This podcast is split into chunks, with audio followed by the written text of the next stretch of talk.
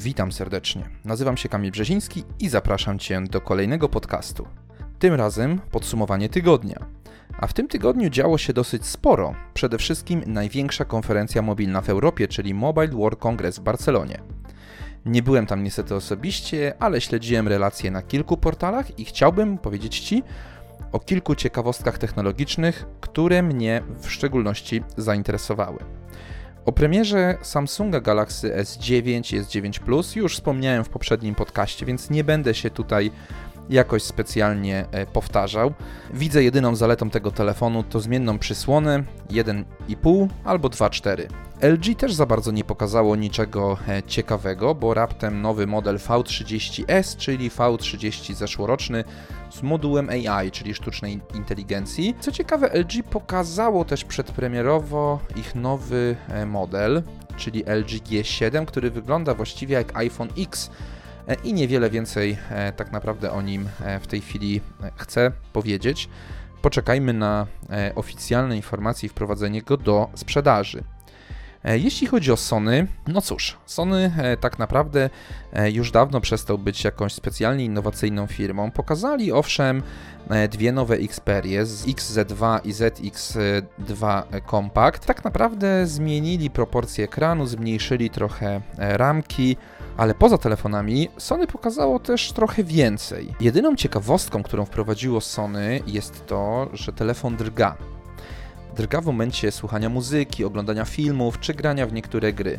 Wykrywa automatycznie dźwięki, które mają być odgrywane i no trochę w takt tego, co się dzieje na ekranie, telefon nam wibruje. Można powiedzieć, że jest to trochę tak jak w padach od konsoli Xbox One czy PlayStation 4, ale jest to wprowadzone po raz pierwszy w telefonie komórkowym, właściwie w smartfonie. Jeśli jesteśmy już przy dźwięku, to na pewno warto wspomnieć o słuchawkach Xperia Ear Duo, które to w przeciwieństwie do innych słuchawek takich, w których chcemy się oddzielać od dźwięków otoczenia, one się w nie komponują, czyli muzyka, czy też dźwięki, które e, słuchamy do filmów, które oglądamy na smartfonie, one starają się wkomponować w dźwięki otoczenia. Nie jesteśmy więc izolowani, ale automatycznie te słuchawki rozpoznają, jaki jest hałas, jakie jest jego natężenie i pozwalają nam słuchać czy oglądać e, to, co mamy na ekranie smartfonu nie odłączając nas od świata zewnętrznego. Jest to dosyć ciekawe rozwiązanie i przyznam, że jest to ciekawa premiera. Sam chciałbym założyć je na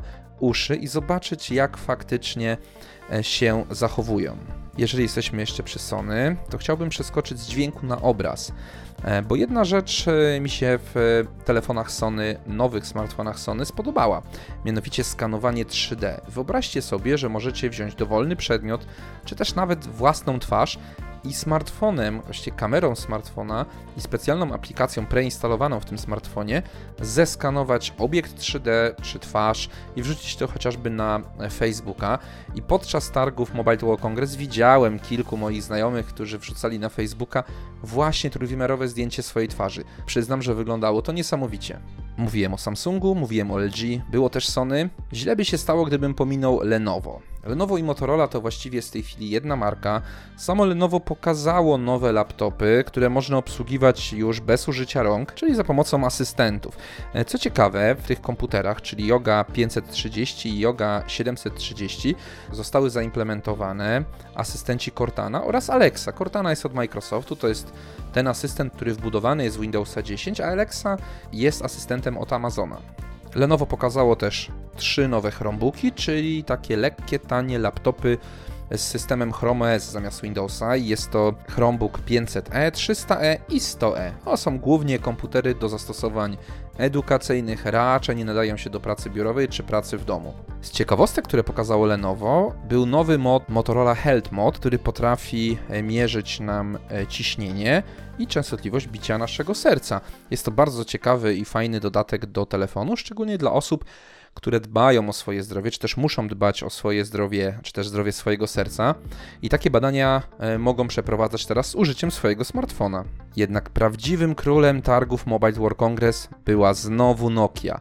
Tak jak w zeszłym roku pokazali model 3310, czyli odświeżony, kultowy model sprzed e, kilkunastu lat, to w tym roku, poza pokazaniem takiego high-endowego telefonu Nokia 8 Sirocco, który to jest telefonem de facto w tej chwili z najwyższej półki tego producenta, znajdziemy tam 5,5 cala ekran o rozdzielczości aż 2500 60 pikseli na 1440, 6 GB pamięci RAM i 128 pamięci e, flash wbudowanej w urządzenie. Do tego dwa aparaty 12 megapikseli o przysłonie 1,75 i 13 megapikseli z przysłoną 2,6 oraz z przodu 5 megapikseli i przysłonie 2.0. E, Dodatkowo bardzo mocna bateria 3260 mAh.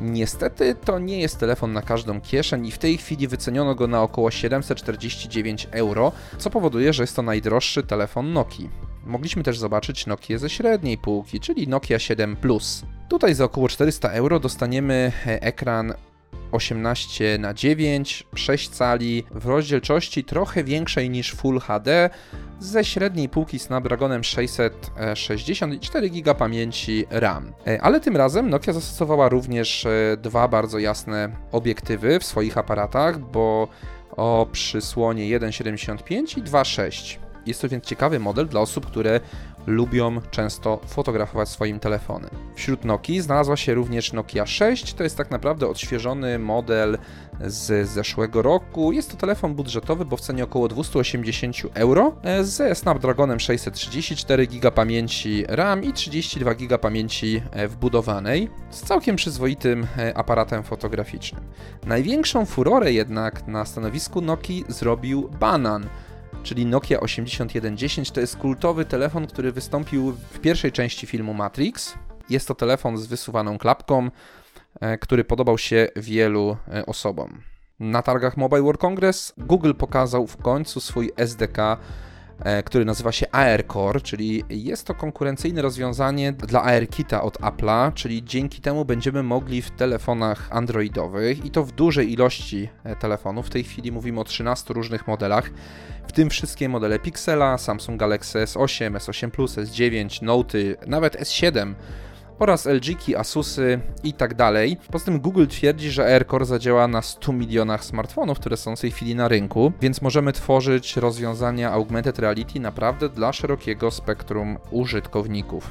Poza Mobile World Congress w Barcelonie e, miały miejsce też dwa wydarzenia. Jedno było w Krakowie, i to była konferencja Mobile Trends Conference, która pokazuje nowe trendy na rynku mobilnym, szczególnie w aspekcie polskiego e, klienta czy też e, polskich firm ale na relację, a właściwie podsumowanie tego wydarzenia zaproszę Was do kolejnego podcastu, który pojawi się, mam nadzieję, w tym tygodniu. Jeżeli jesteśmy przy podsumowaniu tygodnia, nie powinienem zapomnieć o jednym ważnym wydarzeniu czyli Intel Extreme Masters. Są to Mistrzostwa Świata w e-sporcie, czyli elektronicznych e, rozgrywkach i przez dwa weekendy w Katowicach mogliśmy obejrzeć e, występy wielu różnych drużyn, w tym najbardziej chyba emocjonujący występ CSGO, którego finał miał miejsce właśnie w ostatni e, weekend. Tam zmierzyły się dwie drużyny, Face Clan i Fnatic i zespół Fnatic został finalnie mistrzem świata w CSGO.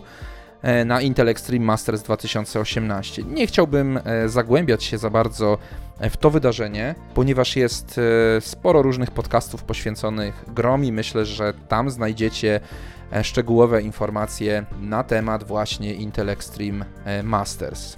Ja dziękuję bardzo, że byliście dzisiaj ze mną.